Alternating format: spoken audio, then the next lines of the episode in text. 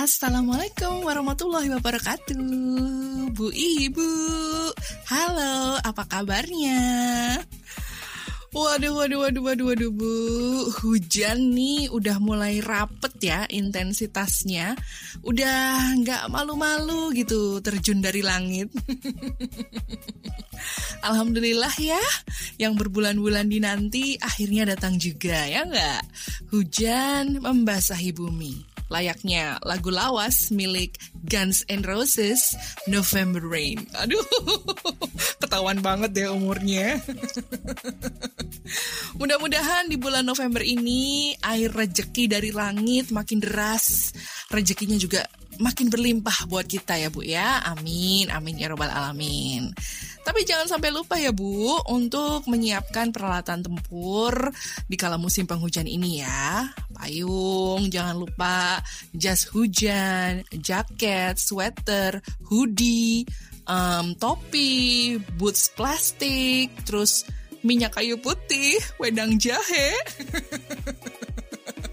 Pokoknya supaya tubuh kita itu terlindungi. Oh, jangan lupa juga vitamin ya, supaya tubuh itu selalu fit dalam segala cuaca. Ingat ya, Bu Ibu itu kan harus teguh kokoh berlapis baja dan harus kuat kokoh tak tertandingi setiap hari, ya nggak, ya nggak? Apalagi kalau masih punya bocil-bocil, punya balita, punya baby gitu. Wah, sehat raga, sehat badan itu adalah syarat nomor satu, ya nggak? Biar bisa terus nemenin si bocil ini main, ya Bu ya. Kalau misalnya Bu Ibu kena lima L itu kan berabe ya Bu ya. lima L tahu ya? Lelah, letih, loyo, lesu, lemah. Aduh, kalau sampai kena lima L, anak-anak kita mau main sama siapa? Sama YouTube. Ya nggak apa-apa sih.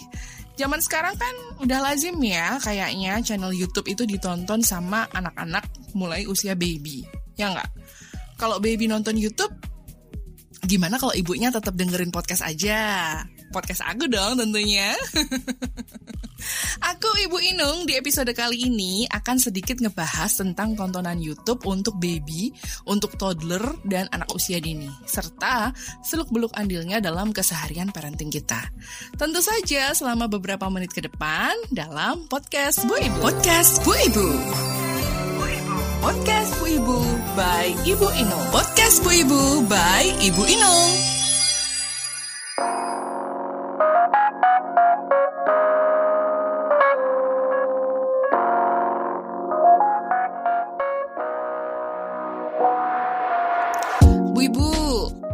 Apakah anak-anak di rumah itu disuguhin tayangan YouTube channel, Bu? Kalau ini sih kayaknya udah biasa aja ya, udah bukan barang ajaib sekarang ini ya. Apalagi memang udah banyak banget channel YouTube yang mm, mengkhususkan kontennya itu dalam edukasi anak mulai usia baby, ya. Beberapa beberapa testimoni Bu Ibu yang aku temuin nih, ada beberapa testimoni Bu Ibu yang aku temuin. Mereka bilang ada dampak positif ketika anak-anak mereka itu diberikan tayangan edukasi anak usia dini ini. Meskipun memang Bu Ibu ini harus benar-benar selektif ya dalam pemilihan channel, tapi ketika sudah menemukan channel yang sesuai, Bu Ibu ini pun mulai mengandalkan tambahan pendidikan anaknya itu dari dari situ gitu loh, dari channel YouTube itu gitu. Apakah Ibu juga seperti itu? Mengandalkan YouTube buat ngajari anaknya.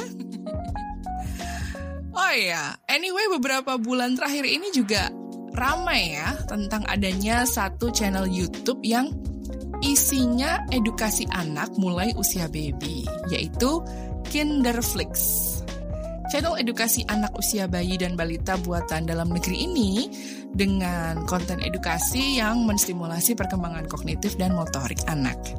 Meskipun menurutku pribadi bukan sebuah breakthrough ya, tapi memang kontennya ini lebih bisa diterima dengan mudah karena ada host yang mengarahkan pemirsanya, yaitu si bayi dan balita untuk melakukan sesuatu gitu. Terus juga dengan performance yang ramah anak, apalagi dengan bahasa tutur bahasa Indonesia, di mana hampir seluruh keluarga Indonesia menggunakannya ya dalam keseharian, tentu ini jadi nilai tambah dalam uh, memudahkan informasi itu bisa diterima dan diserap sama anak-anak yang nonton gitu. Tapi sayang sekali, dikala Kinderflix ini digadang-gadang mampu bersaing dengan channel serupa dari luar negeri, ada aja ulah netizen plus enam puluh dua ya yang mencoreng upaya mencerdaskan kehidupan para usia dini ini gitu. E, belakangan ini itu ramai dan viral di jagat maya bahwa channel ini dibanjiri komentar-komentar alay dan bersifat sexualizing the host gitu. Jadi komentar yang ya bersifat melecehkan host perempuan Kinderflix gitu loh. Dan komentar ini dilontarkan oleh para laki-laki gitu. Setelah ditelusuri, ternyata kebanyakan akun pengirim komentar itu adalah para uh, laki-laki tanggung alias A B G A B G tengil gitu, yang mungkin lagi beranjak dewasa, yang mungkin juga baru mengenal wanita. Ya katakanlah seperti itulah ya. Namun ternyata, Bu Ibu, gak sedikit juga bahwa komentar-komentar sexualizing itu diberikan juga oleh laki-laki yang statusnya sudah menjadi suami atau menjadi bapak, menjadi ayah gitu. Mau heran tapi ini rakyat plus enam puluh dua ya. Tapi bukan berarti maklum juga, gak gitu caranya, gak gitu. Tetap ini bukan sesuatu hal yang dimaklumi, bukan. Nah, usut punya usut, ternyata para ayah ini bisa berkomentar demikian karena menonton tayangan Kinderflix saat bersama anaknya. Nauzubillah min dzalik. What's wrong with your brain, huh?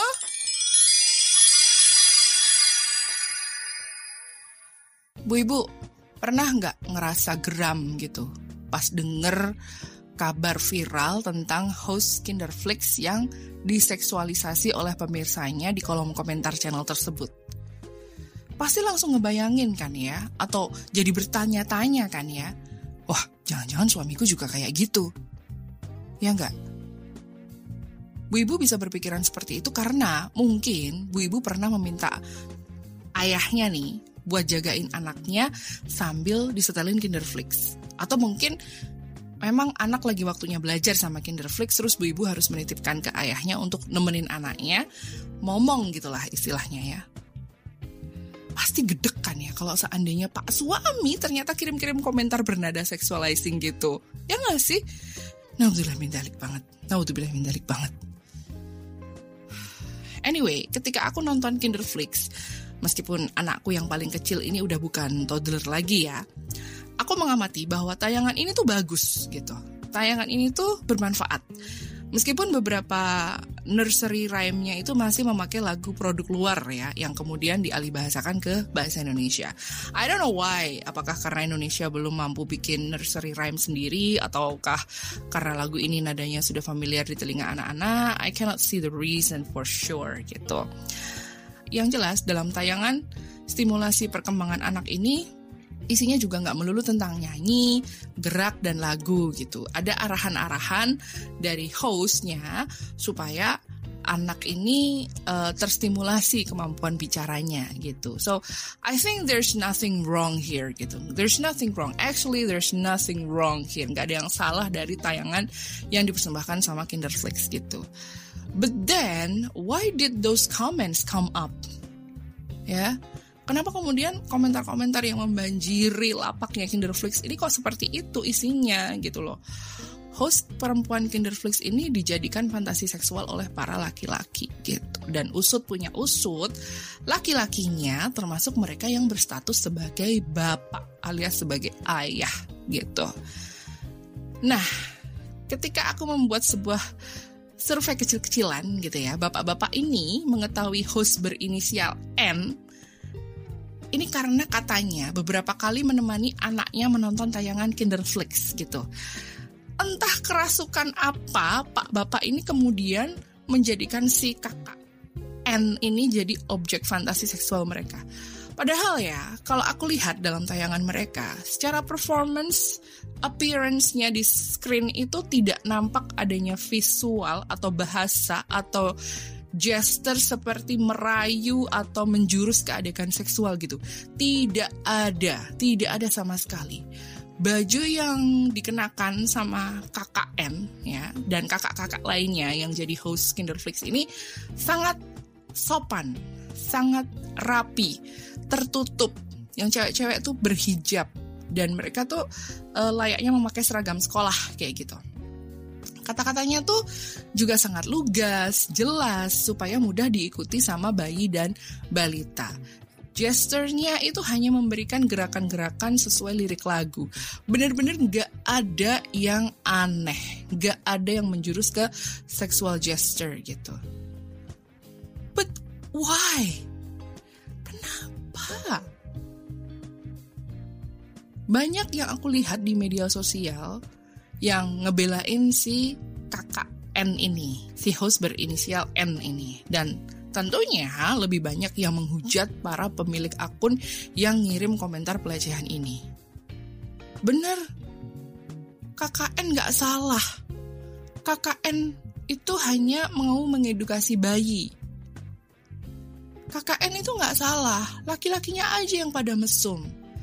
Gitu, kira-kira balasan komentar-komentarnya. Mesum, otak kotor, pikirannya kotor, sangean. Kata-kata itu muncul dalam komentar yang mengcounter komentar-komentar sebelumnya yang melecehkan uh, si kakak N ini gitu. Dan menurutku memang benar sih bahwa sebenarnya ada yang salah dari bapak-bapak ini gitu ya. Bapak-bapak ini hilang fokus dalam momen dia membersamai anak. Di saat Indonesia masih darurat fatherless ya, malah ditambah kenyataan tentang kondisi bapak yang lebih tertarik sama host Kinderflix. Anda itu kehadirannya sangat dinantikan dalam membersamai anak loh pak. Lah kok malah asik dengan pikiran kotornya sendiri? Betul, raga bapak, badan bapak, secara fisik bapak itu hadir, ada, bahkan berdampingan duduk sebelahan sama anak. Tapi yang disayangkan adalah Anda itu justru terdistraksi oleh host tayangan ini dan membayangkan yang tidak-tidak. Makna kehadiran Anda jadi dipertanyakan lagi nih Pak. Anda bisa dibilang tidak mindful dalam membersamai anak. Eh, diomongin kayak gini, bapaknya lalu defensif. Loh, loh, loh, loh, aku kan cuma nemenin. Sing penting itu aku wis nemenin. Disetelin itu ya biar anak gak rewel. Sing penting anakku ra rewel pas sama aku.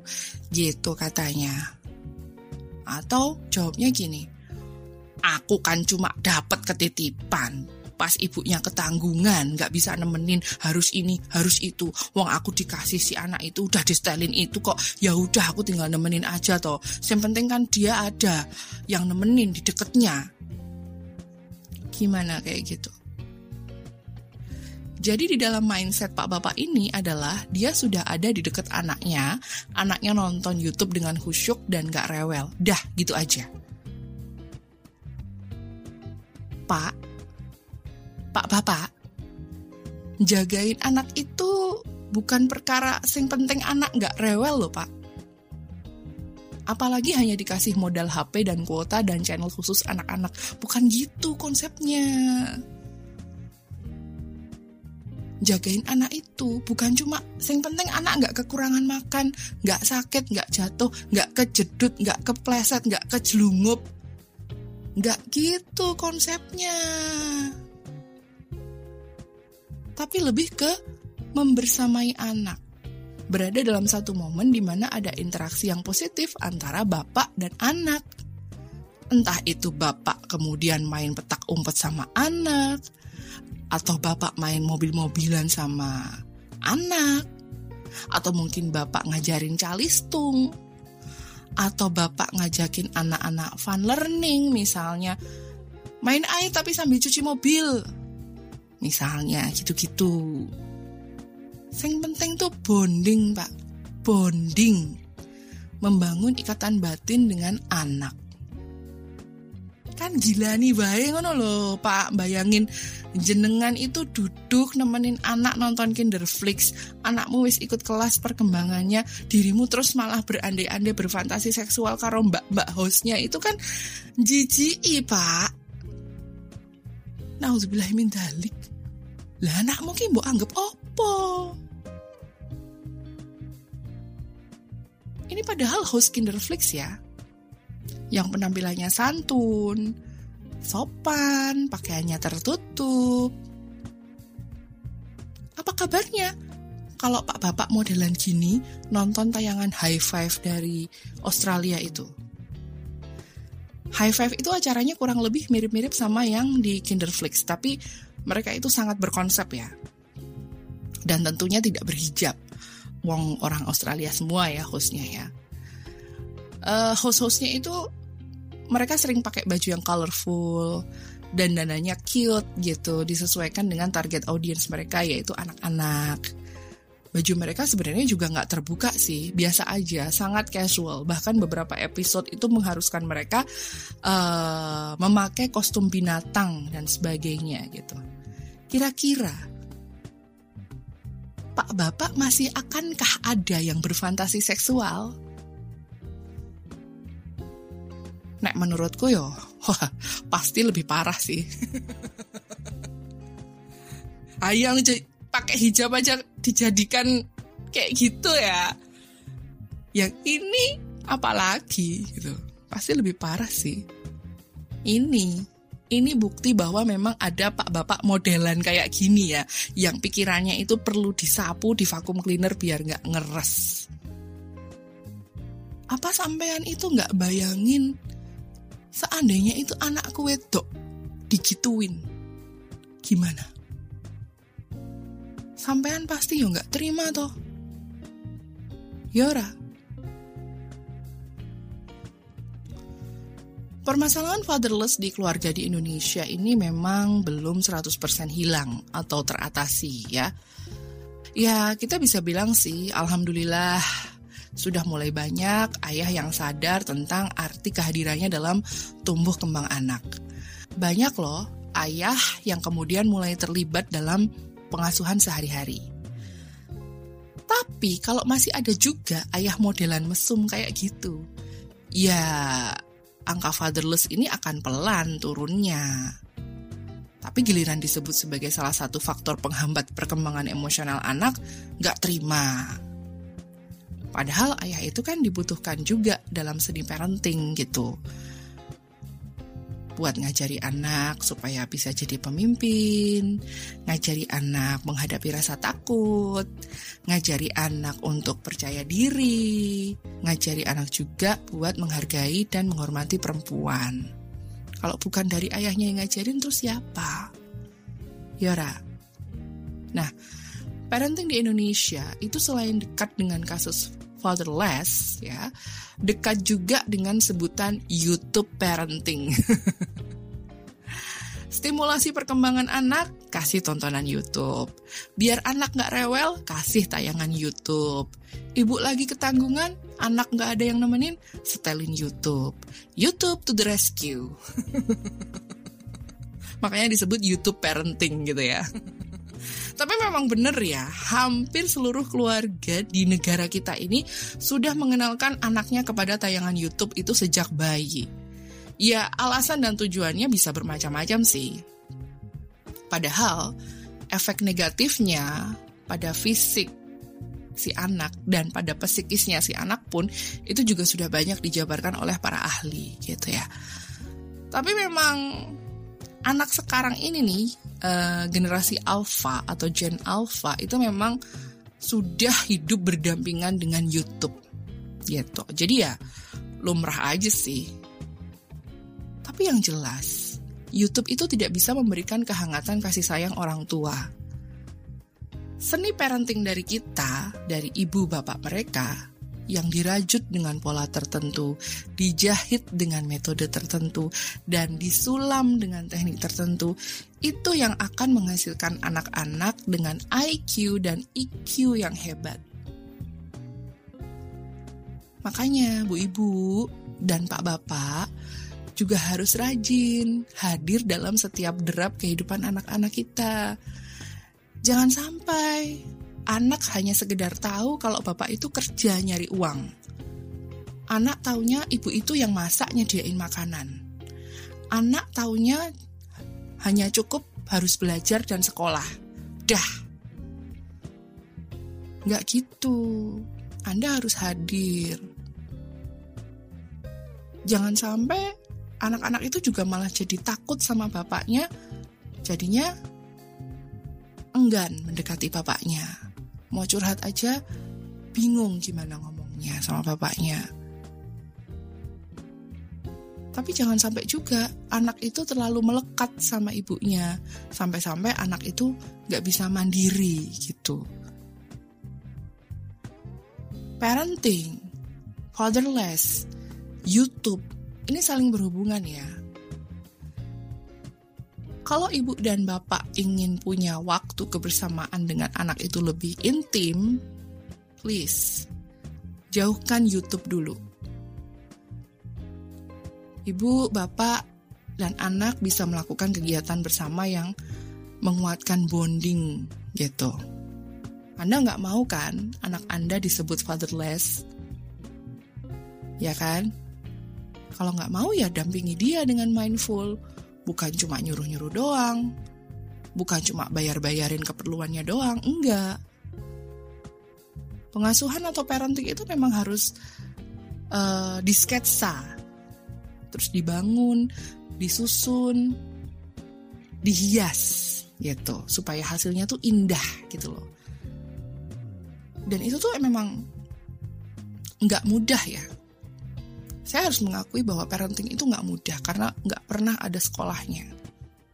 Sekolah kita terlalu akademis. Belajar matematika, bahasa Indonesia, P P K N, fisika, kimia, itu gak ada dalam parenting. Itu gak mudah memang, Bu, Pak. Makanya, sebagai ibu dan bapak, kita itu perlu sabar, perlu rencana, perlu dorongan, perlu daya, perlu energi, perlu cinta. Ya, jangan sampai kita menjadikan anak-anak kita itu justru lebih cinta ke tontonan YouTube daripada mencintai orang tuanya sendiri. Jangan juga menjadikan cinta ibu dan bapak hilang karena perbedaan pola pengasuhan. Yuk Bu, Pak, mari sama-sama mindful dalam berproses membersamai tumbuh kembang anak. Ya, Kinderflix, iFlix, Netflix, apapun itu, gak akan berarti apapun tanpa kebijakan orang tua dalam menggunakannya sebagai salah satu fasilitas pendidikan untuk seluruh keluarga. Tontonan-tontonan itu hanya sekedar fasilitas aja untuk proses belajar keluarga. Yang belajar itu semua, bukan cuma anak, tapi orang tua juga. Bahkan kadang kita belajar dari anak, gitu. Terima kasih Bu Ibu udah hadir dalam podcast ini. Mudah-mudahan Bu Ibu dan Pak Bapak dapat mulai lebih bijak dan terarah ya, serta nyeni dalam membuat model pengasuhan pada anak-anak. Jangan lewatkan episode yang seru dari podcast Bu Ibu ya, jangan sampai ketinggalan. Mau komen, saran, masukan aku tunggu. Silahkan drop aja di podcast ini ya. Terus mau D M ke akun Instagram juga boleh. Silakan aja ke akun at podcast bu ibu. Sekali lagi ke akun at podcast bu ibu. P O D C A S T B U I B U. Oke, okay? Link podcast ini juga silakan di-share ya. Kita ketemu lagi di podcast Bu Ibu dalam episode berikutnya. Bareng aku, Ibu Inung. See ya!